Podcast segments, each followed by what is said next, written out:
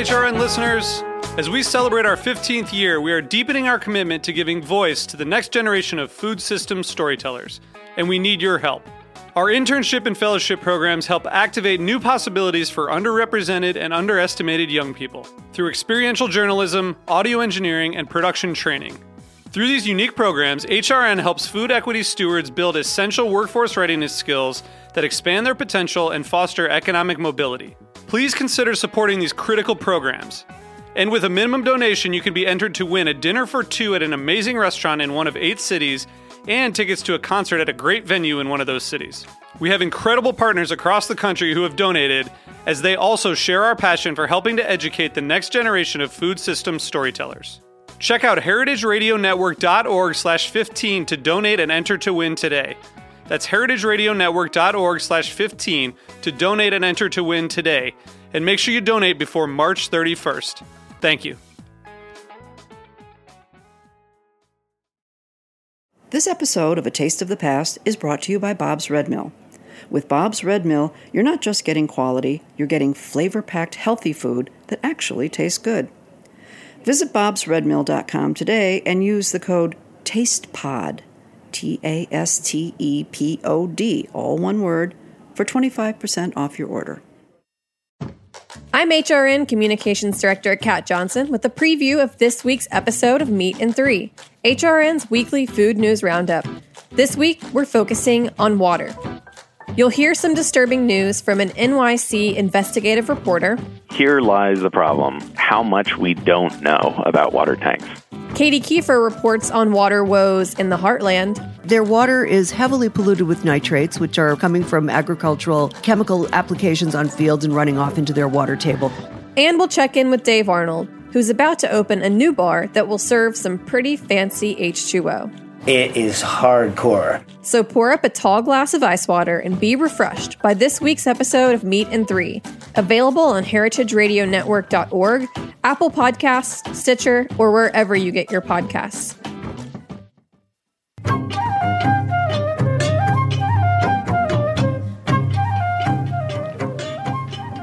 Hi, and welcome to A Taste of the Past. I'm your host, Linda Pelaccio, on this journey through culinary history.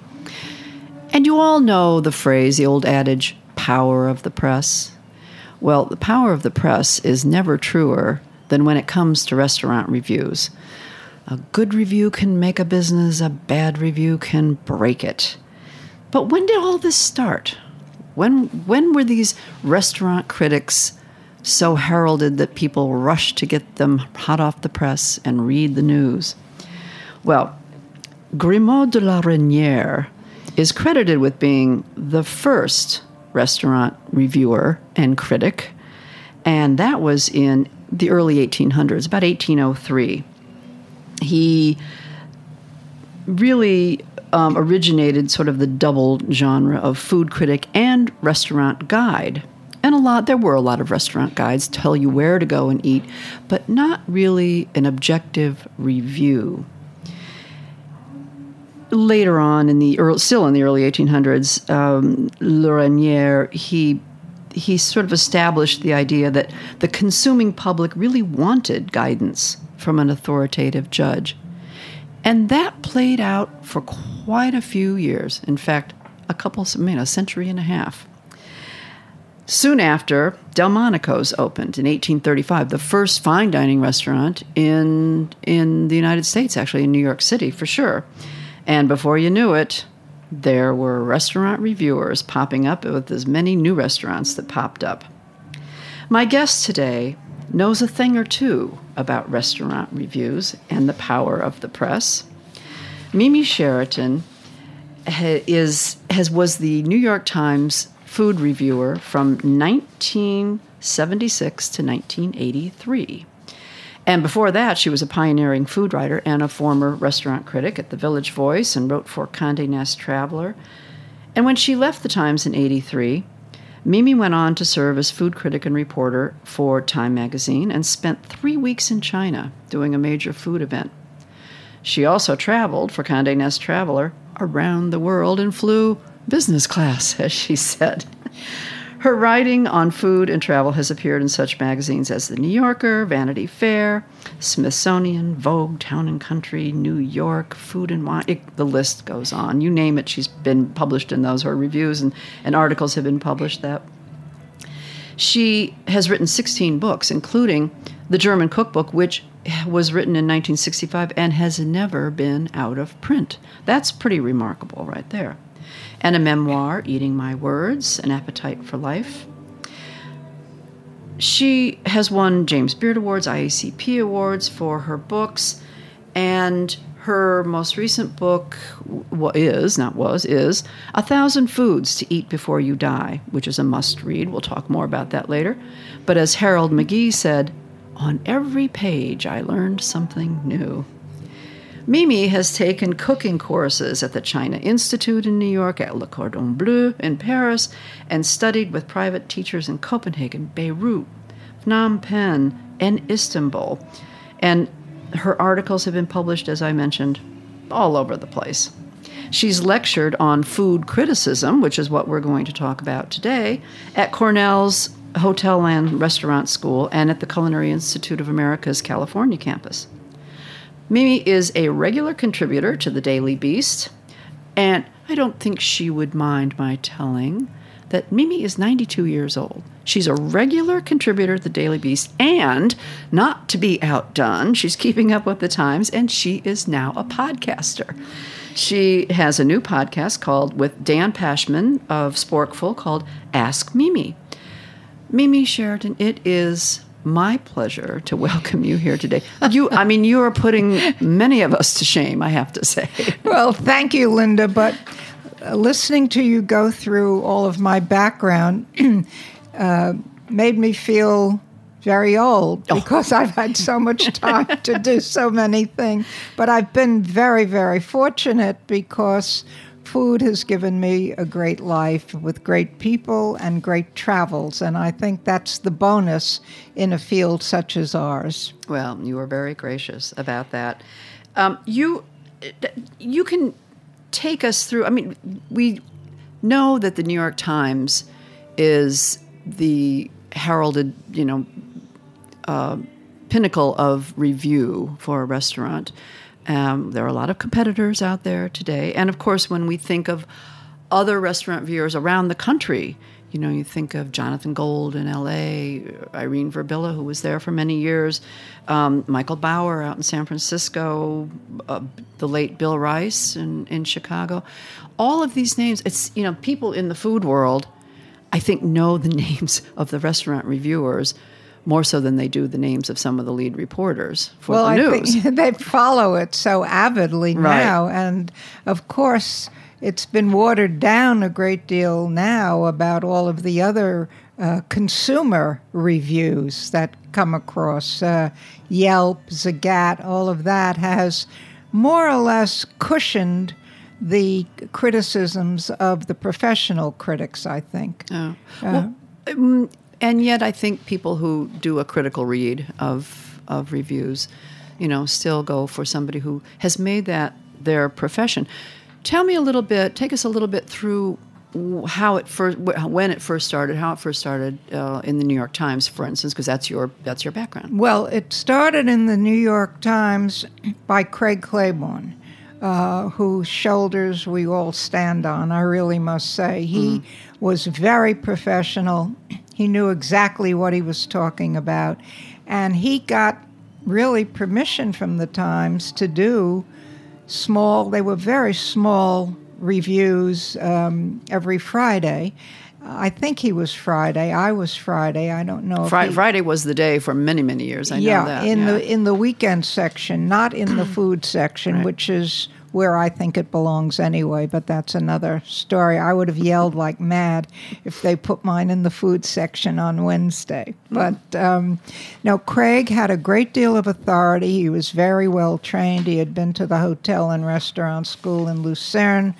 He knew all about the cooking, and he had been working on Gourmet magazine, I believe, in Chicago, and then came to New York, and they instituted the review. Now, there were some then. Gourmet magazine, from its inception, had restaurant reviews, but always, always positive. And in those days, if you wanted to call the reviewer, you were connected to the advertising department because it was the restaurants that advertised that got the reviews. But Craig turned it around.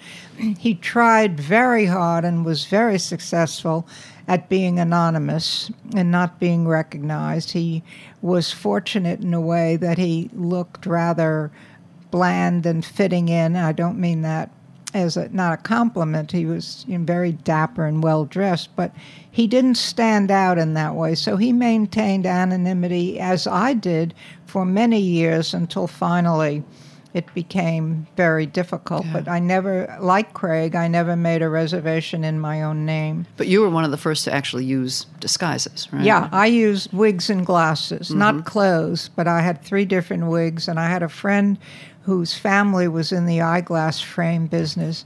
So I had about six pairs, of course, with clear glass because I didn't wear glasses, but different frames. And I would put it on.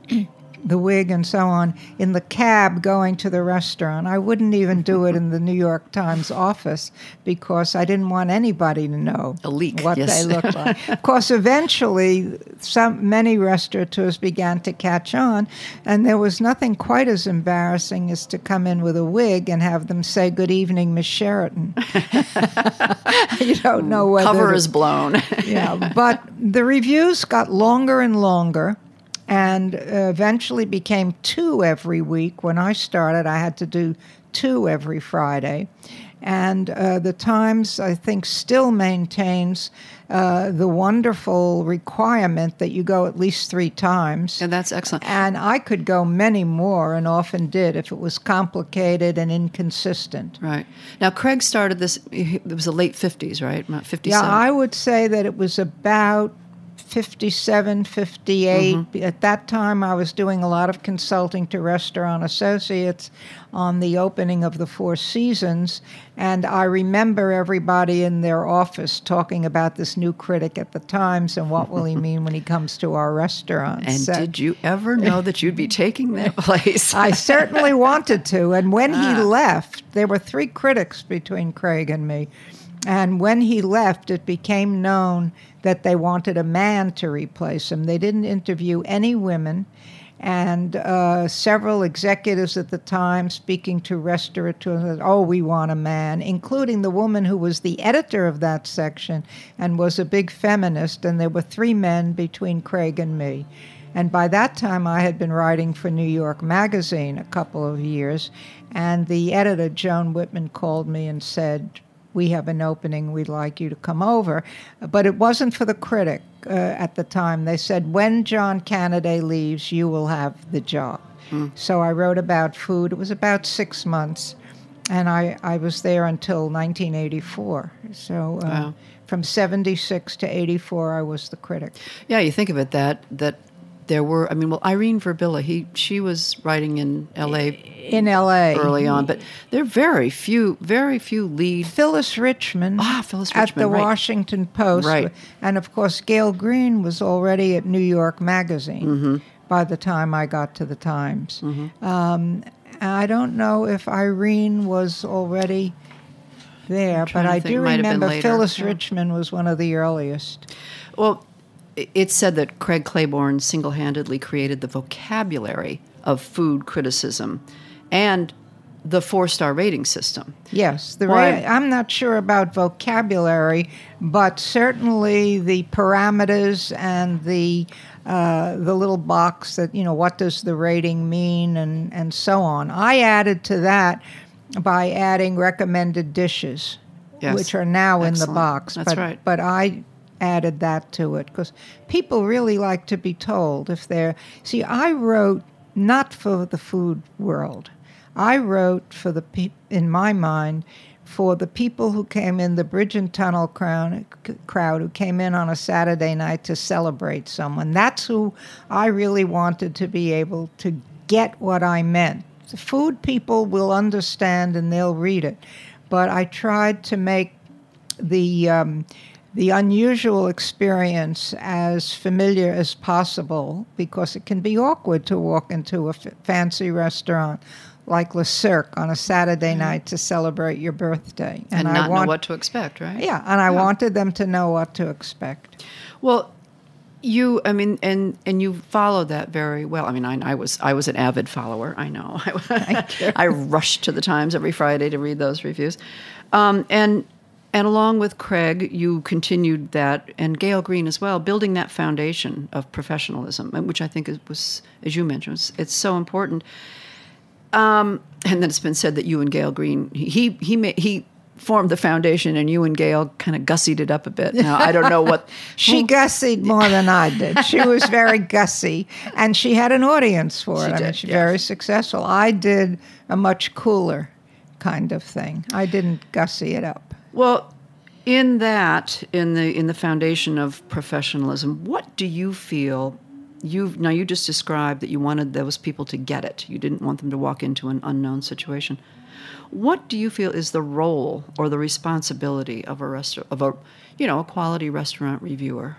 Well, I think to do what we were talking about, to tell the reader what to expect, to guide the reader to the good dishes, to try to warn them off the bad dishes, to describe the surroundings. Um, more for women who always want to know what shall I wear. Right. it's a little less important now because everybody wears any old thing or any fancy thing to to any place, um, and uh, what the service will be like, and if there's anything peculiar about the facilities, you maybe want to tell them that. I think the Times does that very well now with wheelchair access and bathroom access, and um, you want to be very candid uh, about what you like and what you don't like.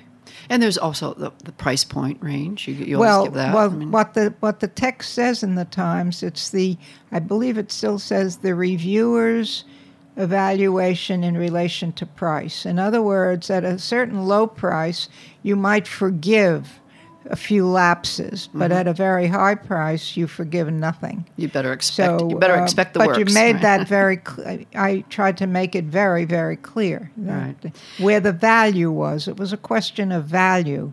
Well, and deal. I have a question about that because um, you we talked about um, Craig and you you know building up that that star system. Of course, the Michelin Guide always gave stars. That's the model. That Yeah. was obviously the model. Anonymous guides going in and giving stars. Now, there are reviewers who feel they do not like to give a rating, but uh, and I thought about it for a long time, but I thought the star rating was a very good thing for me to decide how I really came down on a place.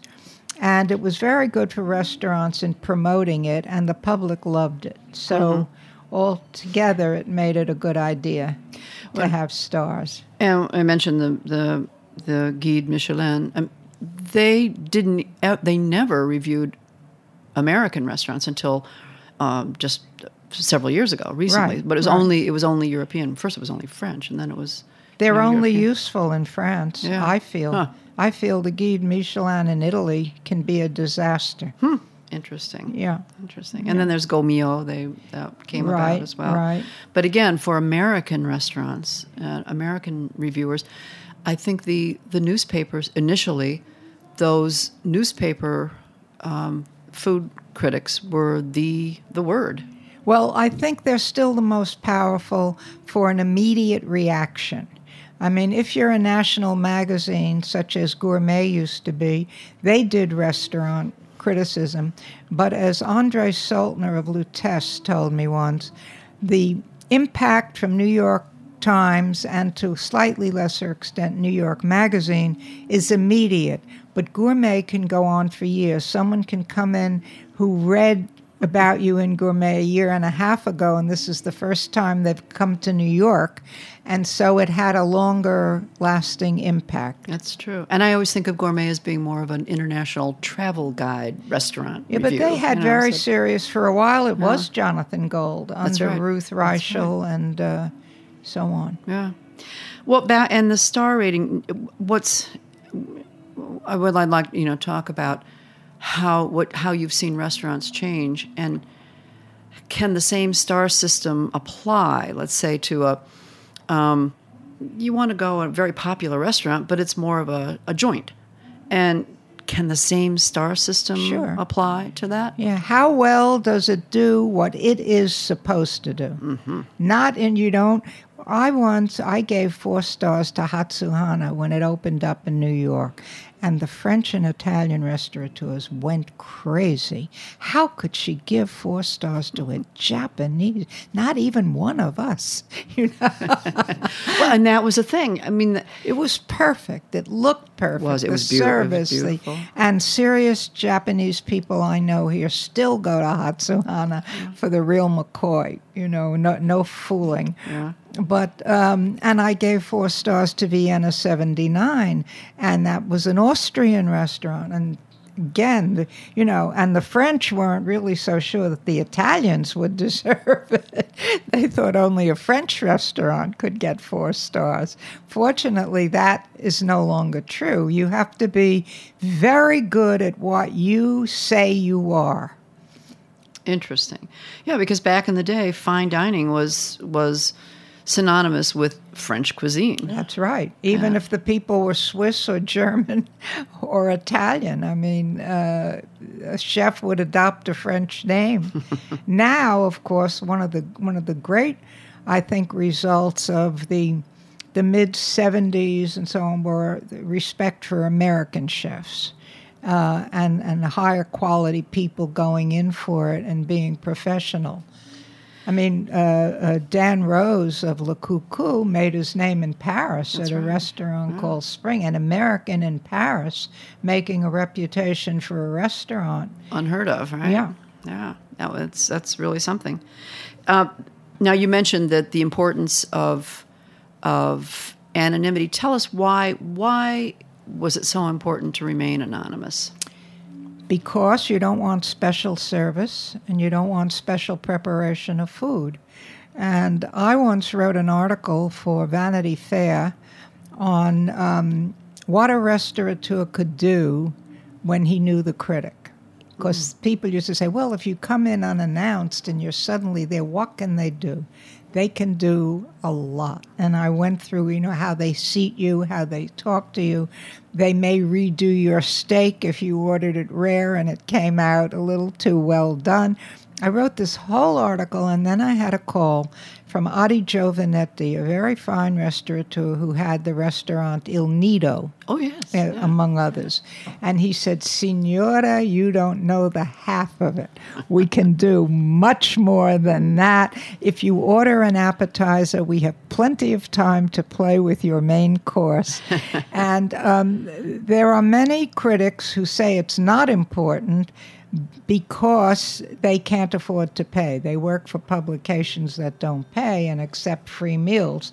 And now I don't think there's a newspaper around that would allow that to happen. Well, that's something interesting to mention that that you paid your check. I mean, you were reimbursed by the newspaper, but course. but you were not not allowed to accept any Nothing. I was once at a restaurant in Chagny, uh, Lameloise, I think it was called, in Chagny, and somehow they knew, I, I know how they knew, but they did know uh, that I was there. And we were four people, and they said there's no check. And we said, we have to have a check, and no check. And finally, we uh, left a pile of cash. All four of us put our money. I did. We didn't want to use a credit card because they could just not put it in. Right. You know. ju- so we left this big pile of cash in the center of the table and left. Oh, that's that's really It was a good, good story. restaurant. They Yeah. made wonderful œuf à la ma- œuf meurette, which is something I love. Eggs poached in red wine. What um, what major changes have you seen over the years in in restaurants? Well, certainly in less formality, certainly in a lot of new restaurants that don't take reservations, certainly in crowded rooms, certainly in noise. And another thing Andre Soltner pointed out to me many restaurateurs now want their initial money back in a much shorter time than the older used to. I don't remember the exact number, but for example, let's say we expected our money back in 10 years. Now they want their money back in three years. Wow. So there's a big initial push to do something major in the way of publicity so that people come right away, and many fold. I mean, they come and go. Uh, you know, if a new restaurant opens in a place, you can usually mean that an old restaurant closed in that place. That's right. But there's now a, a, an unpleasant change in New York, especially in my neighborhood, maybe yours too. I live in the West Village, and many of what I consider pleasantly serviceable restaurants, very nice food, not dirt cheap, but moderately priced, where you might go two or three times a week if you lived there and didn't feel like cooking, those are closing mm. because they do not cook at a level that would justify the new price they have to charge, not only rent, but they have to pay all of the reservation services, right. Yelp, Open Table, right. Resy, and it's become so important at, on all sides to have food delivery that this one restaurant around the corner for me had to employ three messenger boys and pay fringe benefits, full salary, and it was just getting to the point where he would have to change his cooking to meet the price he would have to have. And though he could do it, he was close to 60 years old and feel like changing his model. So he closed it and went off and did consulting in the business. And it's mm. it's happening all around. I'm i'm beginning to take it personally. And the final blow was the announced closing of lord and taylor which oh, is well, not a go. restaurant. But i live downtown as you do and that was the nearest for me. Great yeah. department store. Yeah. it was lovely. There was never anybody yeah. in it. I mean which, times the times are changing. Rents are rents are definitely ha- having well an impact also life is changing. Yes uh, online ordering of things has caused the demise of um, many retail. You know, you figure, oh yeah, I really want to support the store, but what the heck? I one minute Amazon has it at yeah. my door, and we know, don't have to leave our apartments. We right, sit at home. I often don't. We're going to talk more about the uh, the changes in restaurant reviewing and, and the effects that have has on diners when we come back after a short break. So keep those thoughts and stay I'll with us. That.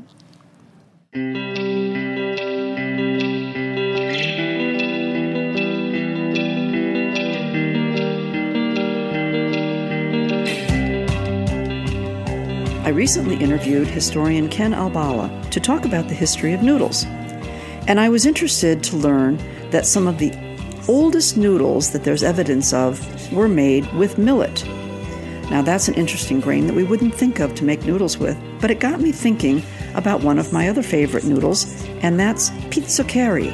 Pizzoccheri are made, a thick, they're a thick, dense noodle made with buckwheat. And at bobsredmill.com, you can get everything you need to make these unusual types of noodles and pastas. For the pizzoccheri, you would add about one cup of buckwheat flour and two cups of regular flour, and then follow your regular pasta recipe. The noodles are thick, dense, usually served with cabbage or potatoes. It's a recipe from the Valtellina section of Italy. And again, Bob's Red Mill will supply you with everything you need. That's bobsredmill.com. And don't forget to add TastePod, T A S T E P O D, for 25% off your order.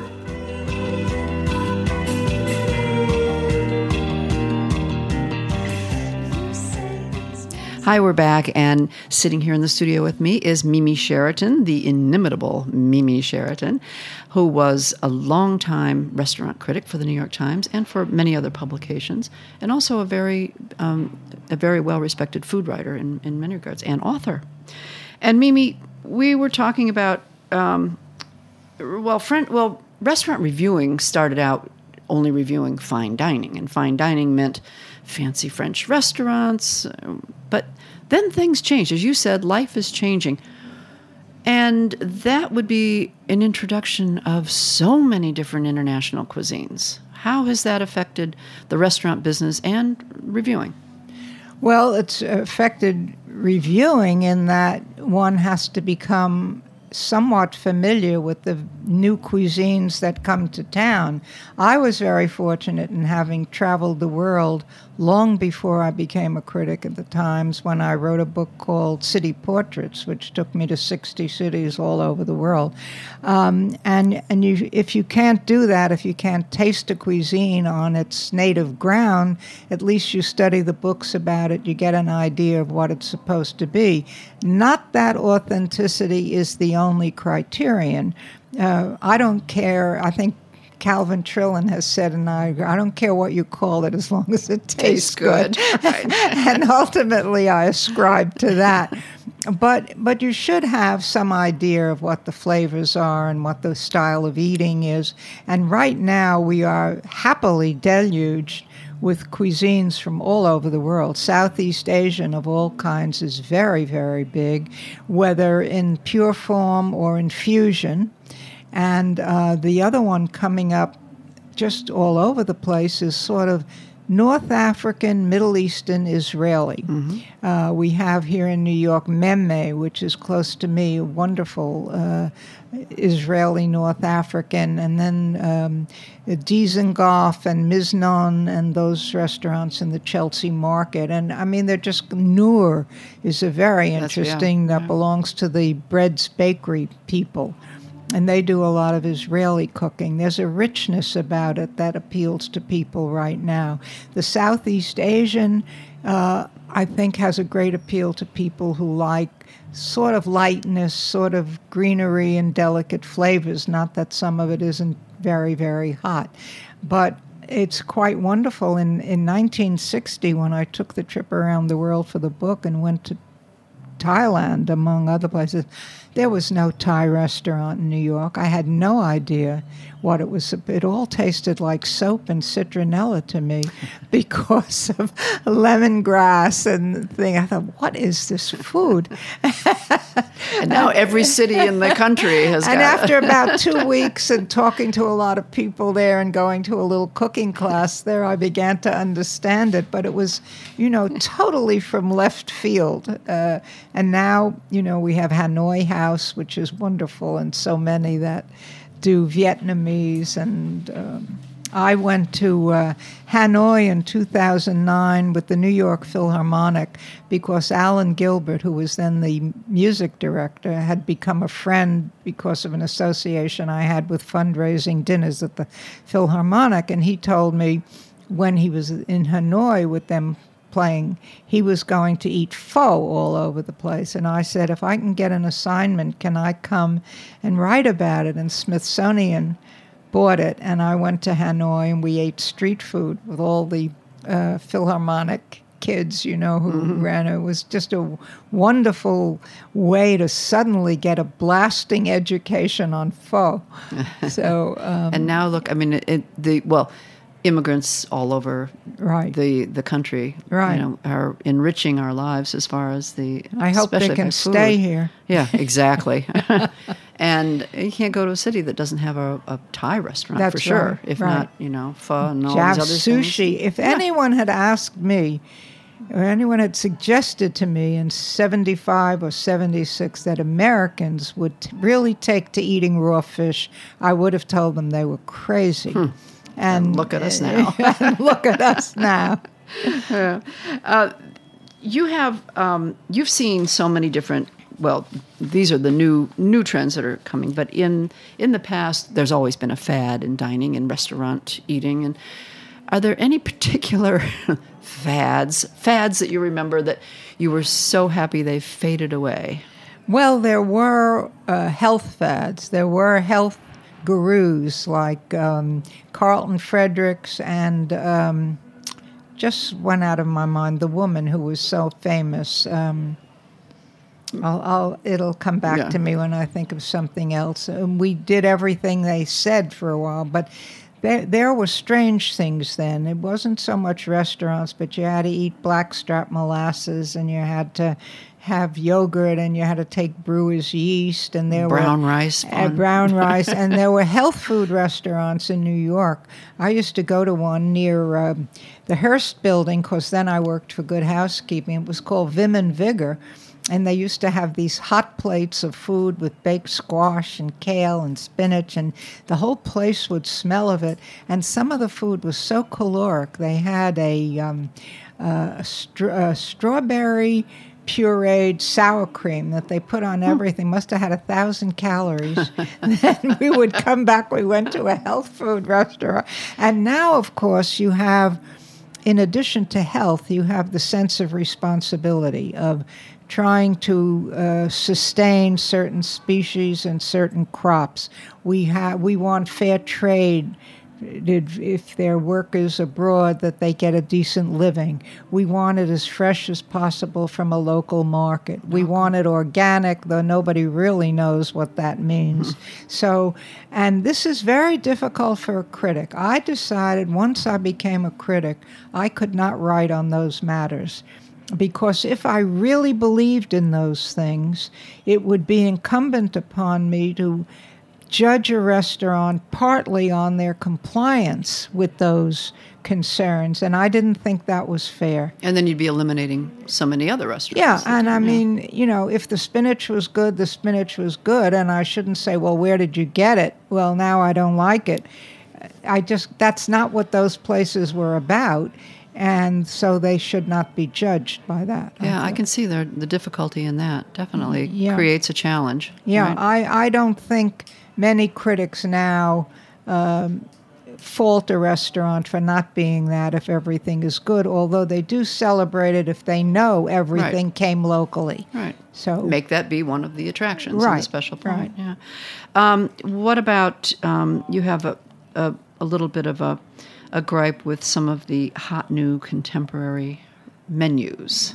Yeah, uh, I've been noticing lately as some of the, the new places get highly touted that they all have these made up dishes that don't come from any background, as far as I can tell, except what is hot now and what will sell. And in the end, they are all sort of alike plates with little dibs and dabs of food all over them, or uh, salad bowls full of kale, which, by the way, I hate. And I wrote my first column for the Daily Beast was about hating kale. But they have to have the buzzwords. It has to say kale. It has to say quinoa. It has to have I don't know what all the other things are at the moment, but it's you can just spot it on the menus. I agree for the sake of business they have to have something for vegetarians and vegans because you get a party of 3 or 4 people and one person may be a nut. Okay, we won't go there. I just went there. yeah. Uh, you know, paleo whatever you call it, paleo. Pale- paleo, right. I, I have a feeling they ate people.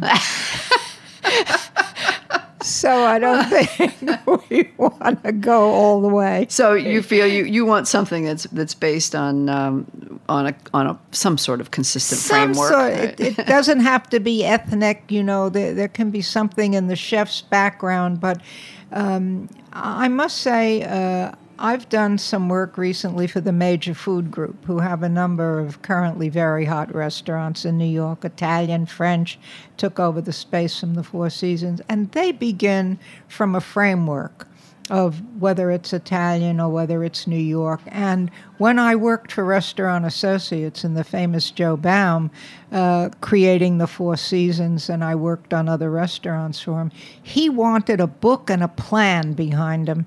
So he had a consistency, a kind of, uh, no.